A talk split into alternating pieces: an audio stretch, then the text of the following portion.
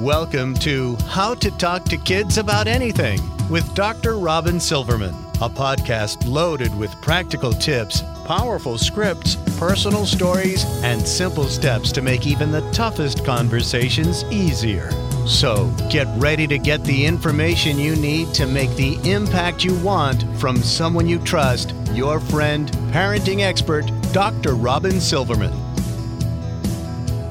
Hello and welcome to How to Talk to Kids About Anything, where we give you the tips, scripts, stories, and steps to make even the toughest conversations easier.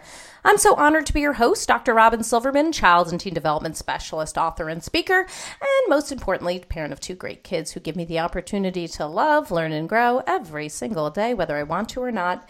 Believe me, I get it. It's not always easy, but we're in this together and we have some great people helping us along the way.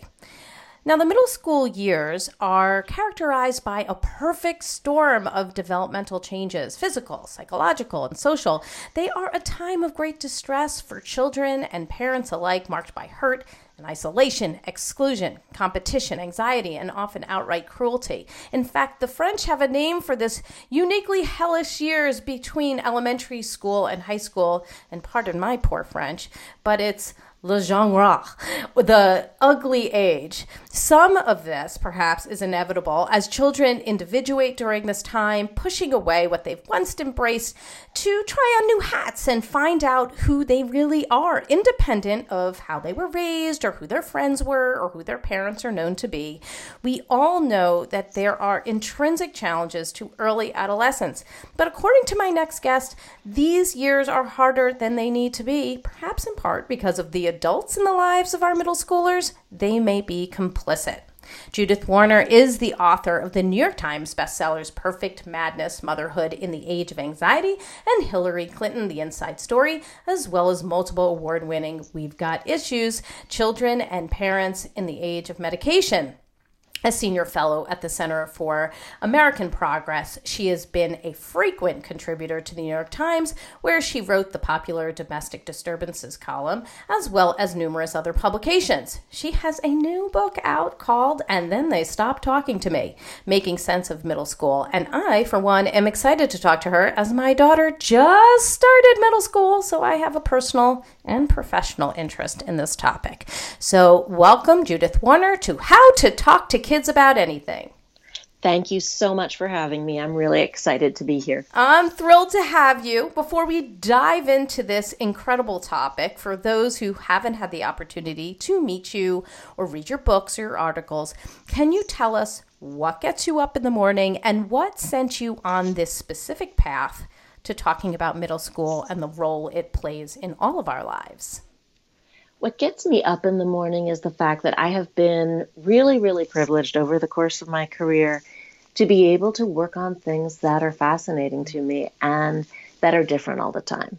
I think that's, you know, kind of the crux mm-hmm. of it. Mm-hmm. I've done a lot of different things and I'm always interested to dive back into whatever I was working on the day before. Mm-hmm. I know I'm very lucky in that. Um, I would say what also gets me up in the morning is coffee. Mm-hmm. Um, what brought me to this book in particular was being a middle school parent mm-hmm. and finding, on the one hand, that having my daughters, I speak about one daughter in the book because I combine them for privacy, but I actually have two. Having my daughters go through ages that, surprisingly enough for me, were bringing up a lot of really weird memories that were not necessarily in line with what I had remembered before. Mm. And that made me think about myself differently. And then also being in a world where I found that the parents were starting to behave very, very strangely when their kids got to these years and nobody was talking about it. Mm. And that was both difficult, but above all was fascinating to me and made me very eager to learn more. Oh, I'm really excited to delve into it. And I read your book, and it has so much good information. And um, I certainly saw myself in there. So, towards the beginning of your book, you write middle school should come with a trigger warning. As we wind up experiencing what Brene Brown calls secondary trauma, we see our kids going through so much strife and insecurity and fear. It brings up so much pain that we went through as well. And you direct us to heal so that we can move on. So, can you talk more about why middle school is so painful for everyone involved? And perhaps maybe you can give us a couple of things that you really want parents to know as we go on this journey with our kids because we do go on the journey with the kids. So tell us about that. I think that that phase of life, well, I know the phase of life is painful for everyone, as you said, in different ways. And that's something that's really important, I think, for us to keep in the forefront of our minds because when we're going through it with our kids, we often lose sight of that or just don't realize it in the mm-hmm. first place. Mm-hmm. It's really difficult for kids, above all, because of the social stuff that's going on. And that, you know, for various reasons that are developmental, linked to their brain development, mm-hmm. um, the social things are the most important things in their life at that point. It's what's most emotionally salient for them. It's what what's of greatest interest. It's what packs the biggest punch emotionally, pain, you know, in terms of the pain that all of that causes. And it also happens to be, of course, the phase when everything social is the most complicated, when meanness, bullying at the extreme tends to peak, mm. when kids are the most insecure about where they belong and where they fit, and when cliquiness peaks.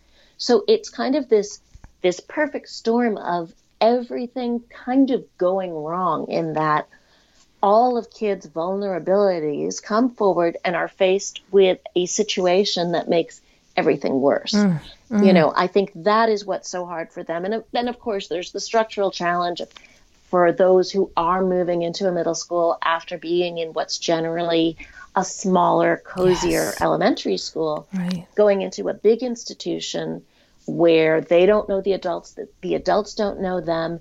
The adults are much more distant you know, tend to play more the role of kind of disciplinarians or, mm. you know, hmm. academic mm. subject teachers instead of being really more involved mm. in a kind of homier, more nurturant way. Right. And they, on the one hand, want that distance from adults, but on the other hand, mm-hmm. really need guidance. Everything yes. is so much more complicated for yes. them. So that's what the kids are going through. Yes. But for adults, there's actually a whole other set of issues that they tend to be going through at around the time that their kids hit early adolescence. Mm-hmm. For most of us today, especially, you know, professionals, we're entering early middle age with yes. all the insecurities. Yes, and you talked about that. that at the end. Like I saw how you circled back to the at the end of the book, and you're like, this triggering can couldn't happen at the worst the, at a worst time something like that. Middle middle age is that point of life when exactly. when most people are taking a look at themselves too. Like it, and all of a sudden kind of revisit that whole feeling of middle school right? That's kind of the irony. Yeah. you know when you enter middle age you're sort of dealing with a lot of those same insecurities mm. all over again. Yeah. who am i? Where do i fit? You know in in the middle age context. What have I accomplished? Is it good enough? Am I good enough? Am I where I wanted to be? I mean, that's the older version of a lot of the identity questions mm. that kids are confronted with mm. when they get to early adolescence. Mm. So the two are playing out simultaneously. And I think what ends up happening for a lot of parents is, of course, on the most basic level, if their kids are having a hard time, they're going to feel like crap. I mean, that look that that just is right? We right. we all know that. But on top of it there's another layer and i think this is where the kind of overinvestment that i described comes in. You have adults who are already feeling insecure about their own status. There's a lot of that insecurity that pours over into their kids status their kids place in the world. This has always been true but it's especially true now so if the kids then go through social problems, encounter social rejections, aren't in the group they want to be in, like don't get a seat at the table in the dining room, whatever it is, in the um, cafeteria rather, whatever that happens to be, right. it triggers all this other stuff yes. that's laden with all of this insecurity and all of this angst. And I think that's why so many parents really get tied up in knots. Yeah, I think you're absolutely right. And I thought that was really genius how you kind of ha- set up that parallel issue at the same time where you have both them going through all of these insecurities as well as as as we are going through all these insecurities embarking on that same developmental level in in a different way now shifting directions here but just really honing into uh, on one you talk about something that I've researched a great deal as well, uh, just in my work with girls, and that's that kind of like Lolita effect or Lolita fantasy mm. that seems to be happening in middle school, um, kind of like age compression, where where girls are hitting puberty faster, and somehow this has been twisted into labeling them ready for sex sooner. Right. You you discuss this ugly pursuit of underage girls and the reality that early fertility does not actually necessarily translate into earlier interest in sex, and yet we put this pressure on them. And in a later chapter, you talk about the many myths around that age group and sex. So let's talk a little bit more about this and then tell us how how this idea then impacts the middle school experience and, and what parents really do need to take away from that issue so we can maybe guide our kids or help our kids or at least understand them. This is such a big and complex issue you just raised. Mm. And so I will start to chip away at a piece of it and mm. um, then you can ask me yes, more questions to exactly. follow up and, you know, keep me on track. But we have this myth, we have this idea that middle schoolers, formerly junior high schoolers, um, are these kind of oversexed creatures where the whole age is about we we we bring it down to the shorthand of raging hormones. Oh my God, raging hormones. And sometimes that means like that they're being obnoxious. Mm-hmm. But by and large, in the adult mind, it means and has tended to mean this sort of have this this sexual connotation, like like they're all panting over one another. and that was one of the things from the very outset with the book and with thinking about this age group that was just kind of a mystery to me because I didn't remember being that way. I remembered being very insecure about boys and wanting to be liked by boys because it was a really important form of validation, you know, identity validation, right? But not not in any way in that kind of hyperventilating sexual way mm-hmm. that these kids are always described. And I just didn't get it. And then I thought, well, maybe it's boys. Maybe it's because the descriptions of this age group, until very, very recently, were uniquely written by men and were uniquely fo- focused on boys. Maybe that's why we have this focus. Then I was talking to Peggy Orenstein, who yes. at the time that we spoke was writing Boys and Sex. Yes, I interviewed her said, too. Yeah, such a great said, book. No, yeah. no, it's a myth. This is something that's put on them too. Mm-hmm. They're not necessarily experiencing it like this either. So that, for one thing, made me feel better. Made me feel like I wasn't just sort of like an asexual freak from mm-hmm, that time. Mm-hmm, mm-hmm. um, so I started really looking into that more. And the interesting thing about it is this cry of raging hormones that we so often have now has actually been going on way, way back in history. This is this is the basic way that writers have discussed this age. I mean, going back for centuries. Mm-hmm. And when you go back far enough, yes, you really are talking about boys only men writing, mm-hmm. and you're talking about older kids because puberty happened later, mm-hmm. much later mm-hmm. in the past. And um, so you were talking about a phase of life that was happening right, really right before people were getting ready to get married, have kids, have a have a sexual life, have a full sexual life, right? So there wasn't this kind of gap that there is now. And then when the age of puberty started falling, and that too we, we talk about like as though it's a new and shocking occurrence, that's been happening very dramatically in this country mm-hmm. since the mid 19th century because nutrition got better, because kids started doing, at least middle class kids, started doing less physical labor, middle class white kids started doing less physical labor. So they started, girls started getting their periods earlier. Mm, mm, Boys mm. also started going through um, puberty earlier, and and adults reacted in the same way that they've reacted in more recent decades. They freaked out about what this meant, about their being over sexualized mm-hmm. and all the temptations out there and all the dangers from pop culture and from their friends. Exact same reaction. And, you know, the age of puberty kept falling throughout the 20th century, except that what we always leave out of this discussion is that when it comes to the age of reproductive maturity, right, as opposed to the earliest signs of puberty, it pretty much stabilized. Mm-hmm. Um, back in the back in the late 70s, the mid to late 70s, we haven't seen really huge shifts since then in the age at which girls first get their periods, mm-hmm. which would signal, I mean, in some very basic biological sense, right?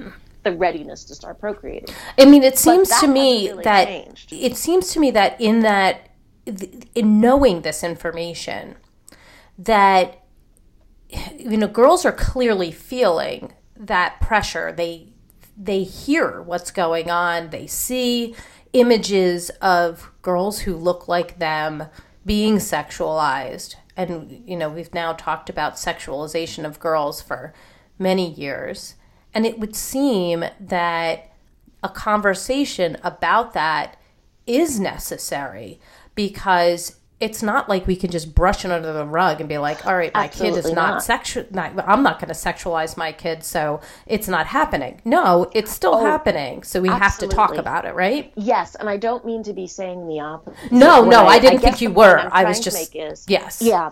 What I mean is we have to be very clear in our minds about what sexualization means, right? What we're really talking about. What we're talking about is the way that adults look at yes. these kids. Yes. That's what I mean by sexualization. They are imposing yes. um, a, these assumptions about what the kids are interested in and what they're experiencing, et cetera, et cetera, that, that simply is not originating with the kids themselves, right? Mm-hmm. That isn't to say that kids have you know, no sexual interests no, or feelings or anything else.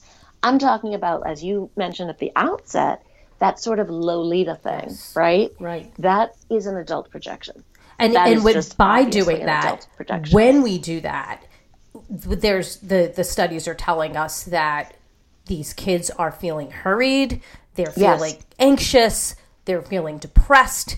They, they you know, it it feels unnatural to them, and yet they feel pushed in this direction so it can hurt them further, right? Right, and they're kind of getting it from all sides in that sense, right? Mm-hmm. You know, if they're if the way they dress, whether or not they wear makeup, that kind of thing, is being sexualized by the adults in their life, meaning, and I know this is this is something that a lot of people and I disagree on.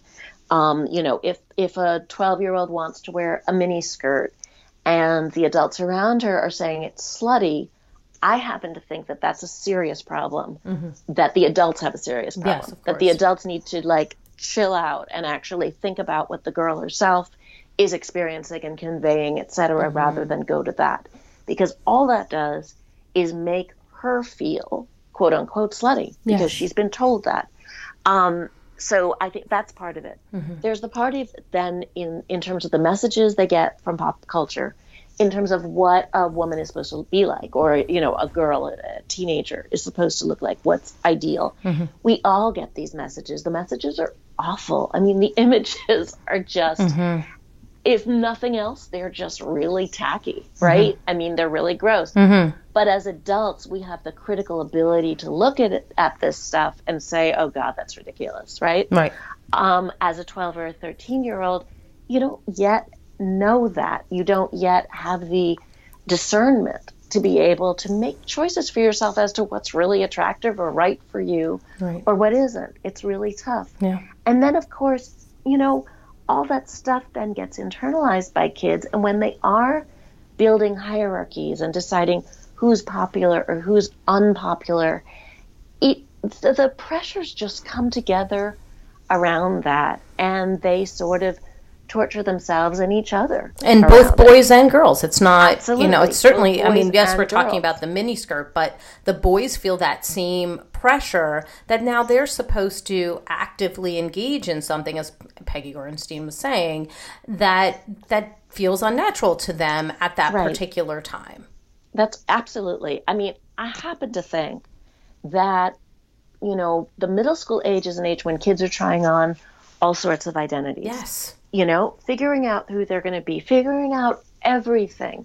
I mean, from from what they like to do to what their aesthetic is mm-hmm. to what kind of person they want to be. And it literally is trying just trying things out, trying on different roles and masks even.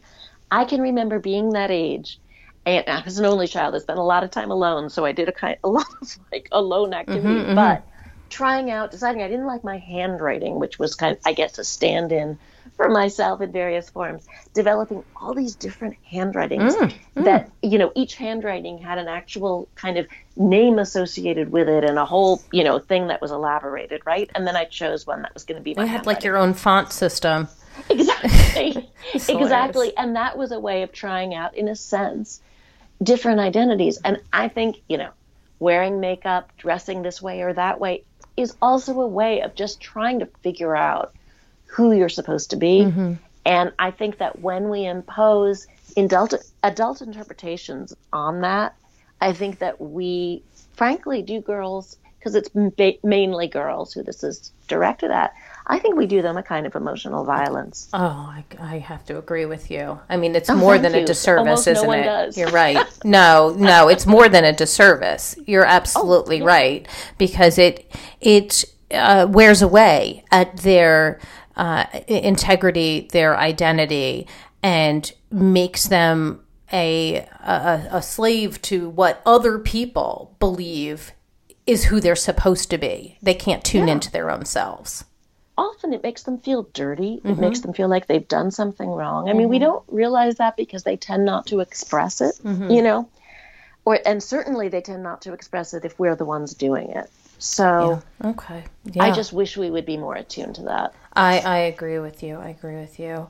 You know, it's just shifting direction. I and yet sort of, I mean, it, it does align with what we're talking about middle school is a time where you know, we're talking about relationships a lot of times. I mean, you know, we're talking about friendships, we're talking about relationships, boy girl relationships, we're talking about intimate relationships, and we're talking about parent child relationships. And it's a time when especially parent child relationships can be strained. You report that Studies from an earl, as early as 19, the 1960s and 70s have found that parents considered the junior high years particularly wretched ones for themselves because their relationships with their kids hit at such an all time low. Tell us what's going on here and what advice do you have after researching this that would help us to best come through these years with maybe some kind of parent child relationship that remains intact in some way. I mean, something that would be helpful. And I'm asking you that as as your interviewer, but I'm also asking you that as and my child just entered middle school, and uh, you know, so I have a real personal stake in this. So I think once again, this is an opportunity to try to make a distinction between what is said all around us, what parents experience, and what is actually true and what's the kid kid's experience. Mm-hmm. You know, parents have been talking about this as the worst, most painful time with their kids.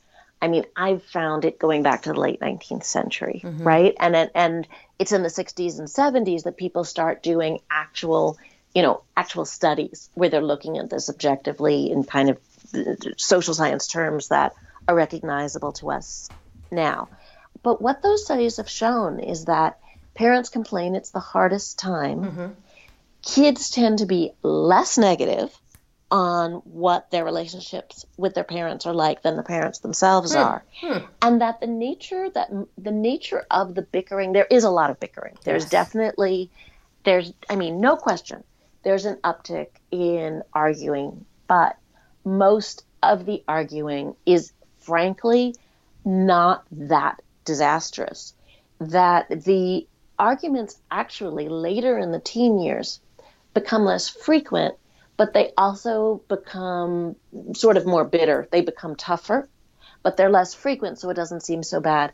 That the frequency of the bickering, especially between mothers and daughters, I mean, mm-hmm. that's where most most of that is happening, is corrosive, especially for the parents, right? Because it's yes. painful. It's so and painful. I think also it's it's extremely painful because the contrast at that point is so great because there's such a change from what be- went before. And I mean, I think, literally you know, like six months ago, it changed right. though. Like it's and not yes. like it's you know there's some kind of interesting flow and like it's exactly it just feels so abrupt. You're like, what right. just happened? What exactly. just happened?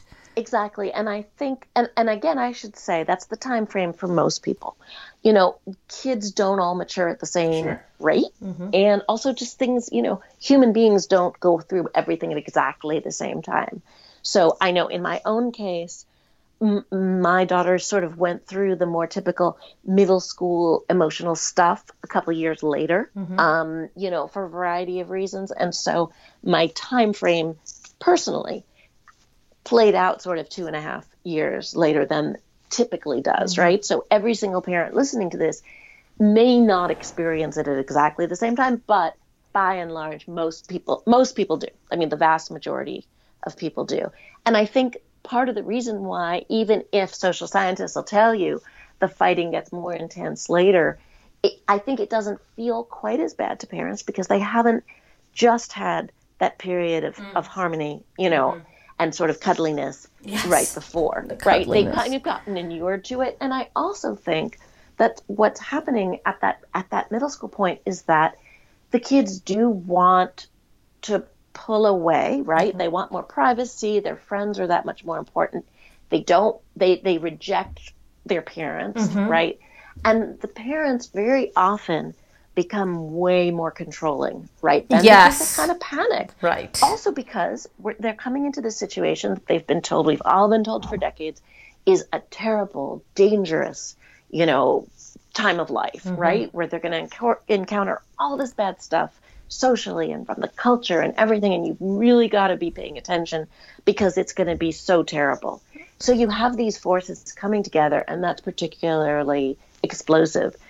In my experience, what I've seen, and now I'm speaking from what I've actually witnessed as opposed to um, what I've read with mm-hmm. the later conflicts, I think that parents, when they get to sort of the later years of high school, very often have reached a point where they themselves are ready to step back a bit and see that that they actually can't control everything that mm-hmm. their kids are who they are mm-hmm. you know and that they can kind of at, give guidance and definitely should and definitely should set an example and need to be there still to provide scaffolding they're more ready to do that to kind of take that stance than they are let's say 4 years earlier. Mm-hmm. Mm-hmm. And okay. that makes everything, I think, easier for everybody and creates more harmony. Awesome. Okay. All right. So let's let's look at one of the areas that winds up causing a lot of strife and the lack of harmony uh, because it's on everybody's mind right now. It seems really apropos. Screen time. So you you talk about it in your book. You may actually made me laugh in your book. Oh, good. um, when you outlined how we really aren't that different from our kids, as we uh, constantly harping on our kids being online, while at the same time forgetting the sheer number of hours we were on the phone when we were the same right. age, or demonizing uh, screenshots while forgetting that we like would do three way calls and have like a friend listening in while the other friend confesses right. that what they really thought about that person while the other one's listening in. And so what's different? Like, is this different? Is it the same? Are our kids different? Are we the same? Are we different? How can we gain some perspective and apply it to raising our kids successfully through middle school? I think we have to remember that screens, social media, you know, these are these are tools and these are vehicles for communication, and that the underlying things that are going on among kids this age are basically unchanged. They want to be in touch with their friends all the time. Mm-hmm. They're really insecure about where they stand. They're engaging in in group, out group stuff. Mm-hmm. They're capable of extreme cruelty. They're also capable of extremely powerful and uh, nurturing and nourishing friendship. Mm. All those things are still true. And maybe this is the thing that made you laugh. I mean, the technology that we had at our disposal at the time, you know, was very different from what they've got now. But we basically put it to the same uses. I mean, you know, we rather than those devastating, you know, texts that get sent now or, you know, various forms of social media posts, especially the ones that are anonymous that then disappear. Okay, we sent written notes, but they could be horrible. You know, mm-hmm. there were hang up calls, there were prank calls, there were just what you said, the thing of, you know, triangulating so that, you know, two friends are together at someone's house. They call a third friend who doesn't realize that the second friend is listening mm. in on another extension and yeah. then says terrible. I mean, mm-hmm. they're still doing the exact same kinds of things. Mm-hmm. The thing that's genuinely different is that it is now ubiquitous, right? The technology can go anywhere with you. Mm-hmm. You know, you don't you don't have the ability to just escape the phone the way you could. Um, and it, you know, and it's 24/7. That's different. That in many ways makes things a lot harder. On the other hand, though, given what we've been going through now for what 5 months or so, there it we've also seen the ways in which these are tools that really help with connection, mm-hmm. right? Being able to keep people from being entirely isolated and having new and positive ways of being able to, you know, retain a kind of connectivity that is so essential mm-hmm. well, for everyone's mental health, but especially for um, adolescents. Mm-hmm. mm-hmm. So I think we do have to put that in perspective. I also I know there are quite a few studies that have come out, some of which I talk about in the book, and then some that are more recent, that basically drive home the point that social media and phones and screens generally are basically kind of value neutral things. You know, the effect that they have, the use to which they're put, are all the variables that can change and that you know, can be good or can be bad or can be some mixture and sometimes one or the other. And that we have to remember that and not demonize the technology and the objects themselves. Mm-hmm. And remember that we do have power when it comes to helping our kids interpret what they see online, think about, you know, how they treat other people and how other people are behaving and maybe why when other people behave badly. Mm-hmm. Um, and, you know, this never happens, unfortunately. But I wish communities of parents would set rules and boundaries for screen use at this age and actually stick to it. Agreed.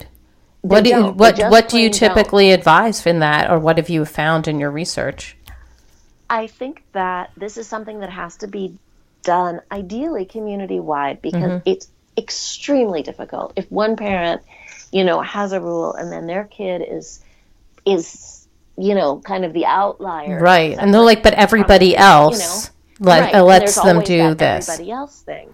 Um, you know ideally schools would set rules for you know community standards let's say. I mean they set community standards within the school building. mm-hmm ideally it would be possible to set community standards that would hold up online as well. Mm-hmm. And what they say, what what school personnel always say to me is, well, either you know, if once they're home and it's happening online at home, it's not our purview. Yes. Or they say, look, we try to impose rules and the parents don't want to go along with it. Sure. Like, you know, giving surrendering kids having to surrender their cell phone when they come to school in the morning, mm-hmm. which would make a big difference. Right. And the parents don't want it because the parents want to be able to be in contact all the time. Mm. Forgetting that, you know, because look, we're all scared post 9 11 about right. the unthinkable happening. Sure. But we were not in touch with our parents 24 7. My, my mother literally sat across from me at lunch the other day in a socially distant way. Thank you very much. And she said to me that one of her friends had confessed that her their their son-in-law had put a um, tracker on her phone to see where she was at all times. And my wow. mother said, why what, what why would you ever want this you know that literally he's spying on you oh no no he's he doesn't spy on me he just he just really is concerned and cares and she said no he's that is exactly what's happening he's spying on you this would not work for me and i we had got into this conversation exactly what we're talking about right now about right. like what's too much? Like, do we actually want to like basically insert a microchip into everybody and be like, know exactly where they are at all times? I just remember I traveled to Europe, you know, junior year abroad. I spent my entire junior year abroad at Oxford University in England, and during their times off, I was in every different country I could get it, my you know, get into nine, right. 12 countries, whatever I was doing, and you know, there was very little in terms of email at that point we didn't really have that. So I sent postcards. I mean, real old school. And I didn't have a cell phone. I mean, really. I mean, we had payphones or we had we just didn't right. have access.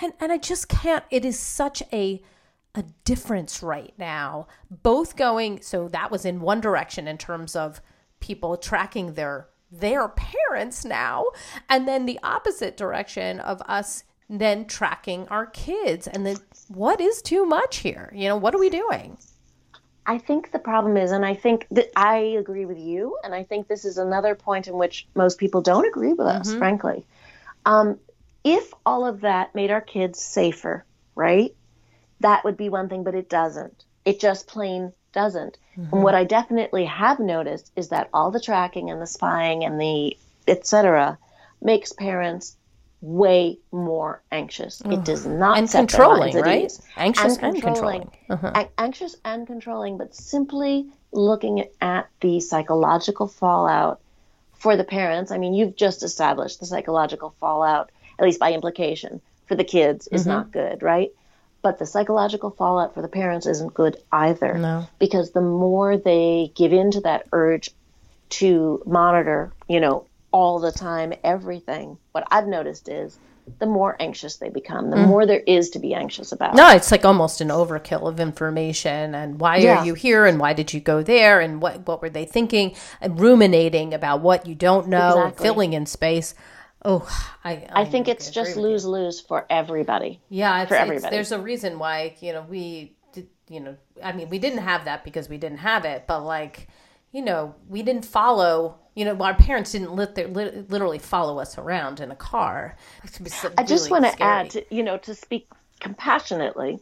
Um, I think that where a lot of this comes from for our generation of parents is very often a sense of having been underparented a sure, generation ago. Sure. You know, for for Gen Xers, for even the the very youngest baby boomers a sense that parents were too emotionally distant, were caught up in their own kind of stuff. Their own, you yes, know, very often their own seventies, early eighties stuff. That no one was minding the store. That they were, and that you know the kids themselves, especially once they were in junior high and high school, were going through a whole lot of stuff at a pretty ugly time in the culture, mm-hmm. and you know kind of no one was there for them. And the pendulum sort of swung in the other direction. exactly. Like, and I think that people yes can we all of us very often tend to confuse sort of physical vigilance with emotional presence. Oh, you know, and I mean beautifully said. Yes. Yeah. Okay. Uh, no, I think that's absolutely important to to figure out and that then we need to determine what the balance is to allow our kids some freedom without getting so distant that they feel like we're not emotionally present. Right. Okay. And that's really hard. And it's especially sure. hard, I think, because we're not given really good guidance on that. I mean, you can find countless books by experts that are basically saying that, but it's always in such vague terms, I find, or in such generic terms, mm-hmm. that it's very hard to understand it on a personal level or have it a, level or have it apply to you on a personal level. And that's partly why, in the way that I write my books, I try to tell stories because, at least for myself, I find that it is much easier for me to, to sort of understand something and imagine how it could apply concretely in my life. Mm-hmm. If I hear somebody talk about how they've experienced it and and what they've done, whether that person is another parent or an expert. Yes. It's a whole lot better than let's say a bullet point of do this, do this, do this. Agreed. You know? Agreed. The stories are helpful and they're, you know, cautionary tales, but they're also what's been done successfully. And mm-hmm. then there's also some truth bombs in there because I mean, none of us are doing this perfectly. I mess up constantly. I admit it wholeheartedly. Even as a child development specialist, I've got my own kids. I, you know, get sucked in one way or the other and i am far from a, a, perfect parent so you know i appreciate all of that perspective and it's important for us to all talk about it we talk about friendship a lot during this time in middle school and actually I wrote an article this summer for the New York Times that talked about how friendships have changed dramatically during COVID, during the those middle school years. Drama has gone down for many of those middle schoolers yes. um, as they've sort of taken a vacation from drama and been more selective about who they're spending time with, which is a welcome realization. I saw it in my own daughter. I was just so grateful for that perspective. But we know that a global pandemic is not the norm. So uh, we've kind of, you know, embarking on the new school year, we know that friendships do change in middle school. And I hope that they bring in this new perspective. But given that, you know, middle school's middle school, it's a time of, of change, some parents try to orchestrate friendships. You say mm-hmm. that in your book. Um, others try to live vicariously through their kids. Some feel so much pain as their middle schoolers navigate rejections and slights and the feelings like you know you can't fix this and that somebody said in your book it's like death by a thousand cuts i agree mm-hmm. um, so tell us a little bit more about friendship in middle school and what you would say might be like the biggest do's and don'ts when mm-hmm. it comes to how parents can help their kids navigate friendship in middle school? I think it's really important to bear in mind, first and foremost, in the short term, what you just said and what you wrote about this summer, that there actually is some good that's happening yes. in terms of middle schoolers and their friendships mm-hmm. because they aren't going through that the day-to-day drama, mm-hmm. you know, of where am I going to sit? Who's in and who's out mm-hmm. and following and having to follow the lead of the crowd right right if somebody all of a sudden is unacceptable then you have to not accept them because right. that's what everyone is doing and then right? there's emotion there's repercussions if you choose right. not to do that yes exactly that's been removed that but it's great to remember that you know so that I mean, they are they are growing and changing, and they're not necessarily going to remember that, but we can. Mm-hmm. We can take those lessons and hold on to them and think about how we then sort of guide them or advise them or just think about what they're going through. And that's, you know, hugely valuable. And in terms of just general do's and don'ts, like you said, the best way this was ever put to me was actually by another mom who was talking about herself actually in various parts of her life. And she said that what she came to learn to do in, I think, her 30s that she wished she had known starting, let's say, in middle school is to think about her friendships sort of from the inside out rather than the outside in, so that it's not about who was accepting her or validating her or, you know, finding her to be of the image or type that was good. It had to do with how she felt. Did she feel good with XYZ mm-hmm. person? Did right. they make her happy? Yes. That that had to be the compass, right? For what friendship or, or romantic relationships or, or anything else yes. in life, I guess, really would be. That to me was so profound. It's really insightful as we want our kids to be looking inward and and that it was part of the article that I was writing that we want our kids to be asking ourselves they're asking themselves when I am with this person how do I feel exactly and, and so exactly. that so that they're just there's an awareness that has nothing to do with how they look and right. you know what other people are thinking and how you know what people are putting onto them but literally getting in touch with do i feel like i i'm important i'm valued i'm interesting you know and and and then also how do i make them feel you know during right. that time as well because that's part of friendship that you're a giver yes. as well as you're taking you know taking in the benefit of that friendship right exactly and i think you know it can be hard to imagine how you know you don't exactly know how the other person is feeling sure. but do you feel good about the role you're playing in the friendship yes. do you feel like you're being a good friend yes. in the sense of making someone happy, right. um, good feel point. good, feel valued.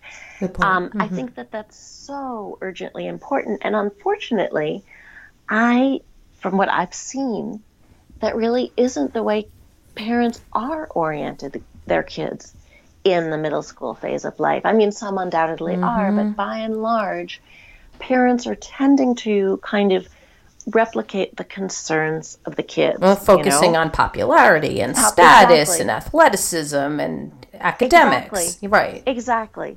And getting very bent out of shape if their kid isn't in the group they want to be in mm-hmm. or, you know, is m- moving apart, let's say, from an elementary school friend, which happens. Right. I mean, happens all the time, Constantly. right? Yes. It, and and you know, you can view that on the kids' level as a terrible tragedy for which there's no explanation and it's awful and you have to do anything you can to fix it. And, right. Or you can maybe step back and say, well, you know what? Maybe you guys are just moving in different directions right now. Right. And, could be permanent, could not know, be. Could, right, be, exactly. And it's okay. It doesn't mean that that either true. of you is right or the other one is wrong, so long as you're decent to each other, right. you know.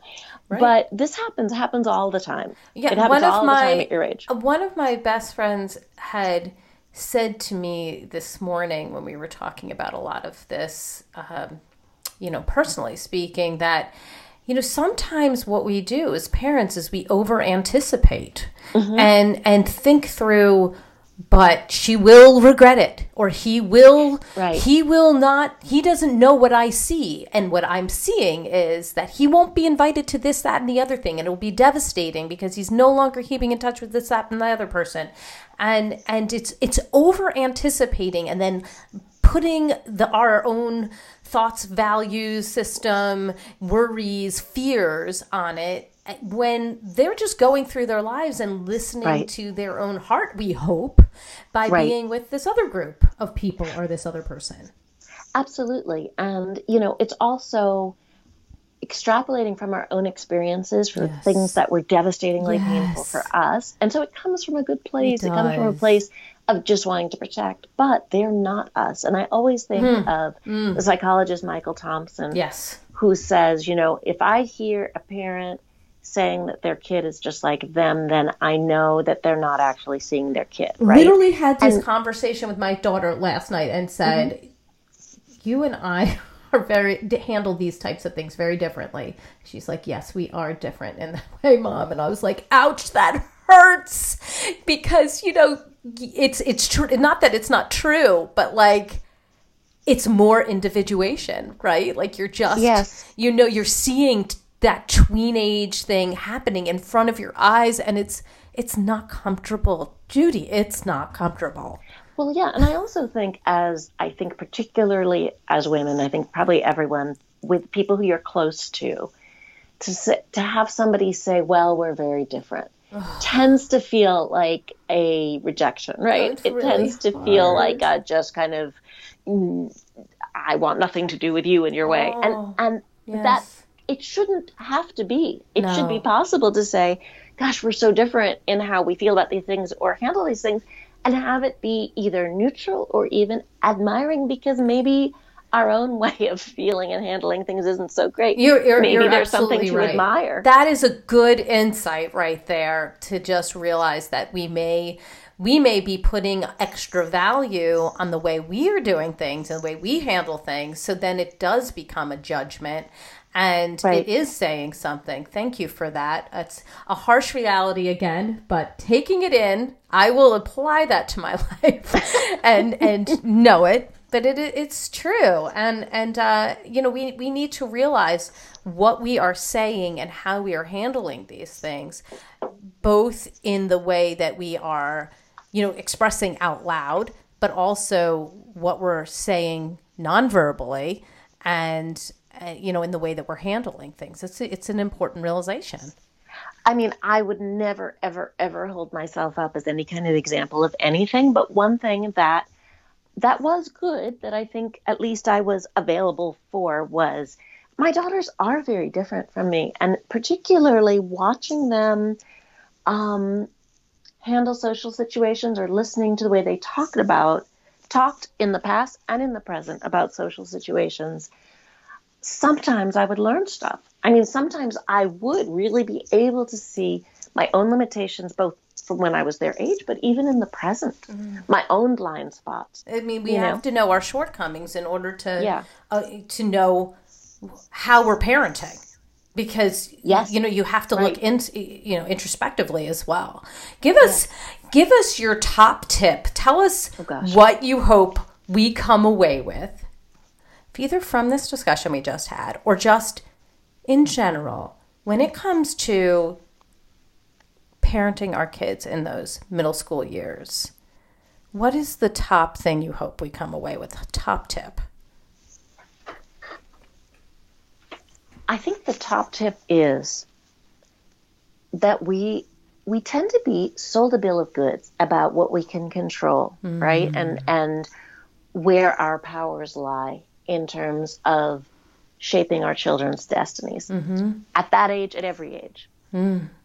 In reality, the only thing that we have control over, you know, or a real ability to at least try to shape um, is our own behavior and our own emotional reactions to things. Mm.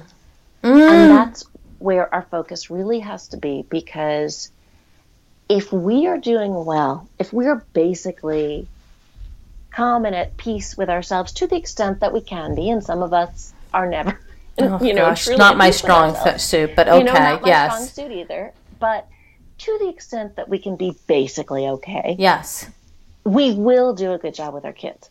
I mean, that is the best thing that we can do for them is to be basically okay. Yes. And that means being aware of when we're not okay. Yes. And then what we need in order to be okay. I think you're absolutely right. And I liked that in your book where you're talking about how we need to get it together and realize that our own emotional expression and you know how we're handling things is really the thing that we need to be focused on rather than on controlling our children because yes, and, th- and also an it's, it's not just a question of saying the right things and doing the right things mm-hmm. right it's a question of trying to feel as secure safe mm-hmm. okay mm-hmm. generally okay as we can and a lot of that, for most of us, has to do with our our relationships to other people, right? Mm.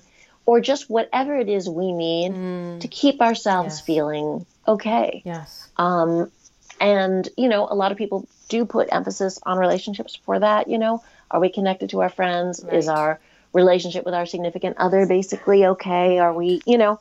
Um, but there are so many different aspects to it, and that you know can come up for different people. Right. So many people struggle with depression or anxiety. Mm-hmm. You know, are we getting the help that we need? Are we getting enough exercise? Are we all it? Mm-hmm. Right. All the different things mm-hmm. that mm-hmm. that generally are important for everybody, but that maybe have more or less significance for different people. Right. All right, give us the resource of the week. Where can we go to get more information about your, you and your book and the work you're doing? Um, uh, well, I guess for me personally, it would be my website, which I try to keep updated. I will admit that it is probably it needs it needs an update right now, and I will um, do that later today since I'm having to think about it. Mm-hmm. But um, my website has everything on it, um, and it's just judithwarner.com. Okay. And also, I would just say that in terms of additional resources, the here's the nerdiness that comes out in full force the end notes of the book are huge and voluminous, yes. and they are because I discovered so much amazing stuff that I just couldn't put into the narrative without the narrative becoming super clunky. Sure. So I put it in the end notes. But right. if people want to learn more, there's so much there. There there's so much great writing of every kind, parenting mm-hmm. writing, um, expert writing by by psychologists, by experts like you, historical writing, all kinds of stuff. Mm-hmm. There's just a lot there. And I think that, and I wanted to give people access to it because I learned so much from the research that gave me more peace in myself. I mean, my kids were older by then, but I want other people to be able to have access to those resources so that maybe they can develop more peace of mind too right. moving forward. Awesome. Thank you. And yes, there are, there's a lot of, of great information in that section. So I would encourage people to take a look at that if they want more information. And I want to thank you for your insights and your strategies and, I, and your your really fascinating take, fascinating take on middle school. Thank you so very much for being on the show today. Well, thank you for such a wonderful conversation and just really feeling like I was sitting down with a friend and chatting. So I enjoyable. It. I felt the same. Well, I've got my takeaways, and sweet friends, I know you have yours. So let's discuss them. Come up on Facebook. We can go to the Dr. Robyn Silverman page. Let's chat about it on Dr. Robyn Silverman or twitter.com slash Dr. Robyn. Also on Instagram under Dr. Robyn Silverman.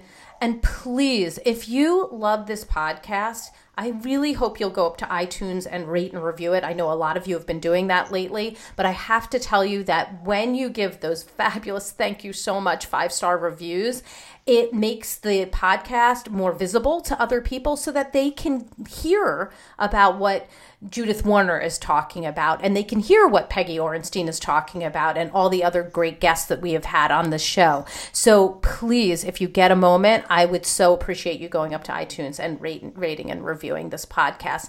That is all the time we have for today, my fellow parents, leaders, and educators. Thank you so much for tuning in to How to Talk to Kids About Anything. For more information on books, articles, speaking engagements, or curriculum, please visit drrobynsilverman.com. There's so many great podcasts up there, and the show notes to this podcast will be up there as well. I look for- forward to weathering the storms and enjoying the sunny side of life together. And please remember, even on the days when you fall short, you've got this. You're here. You're getting the information you need. I know it's not easy, but never forget there's always tomorrow. Perhaps you heard something today that you were thinking, "Oh, I've messed up. Oh my goodness, my children have been in middle school and I didn't I should have listened to this a year ago or 2 years ago." Don't do that to yourself. Parenting is the ultimate do over. You can do it differently tomorrow. You can do it differently today. You can take what we've been talking about and apply it to any part of your life. I get it. I'm right there with you. I see you. And as there are moments when we doubt our know how, our choices, and our sweet sanity, please know you are 10 times the parent you think you are. Until next time, this is Dr. Robyn Silverman with How to Talk to Kids About Anything. Please tune in again and keep connecting through conversation. See you next week. You've been listening to How to Talk to Kids About Anything with Dr. Robyn Silverman. For more information on books, articles, speaking engagements, or curriculum, please visit drrobynsilverman.com.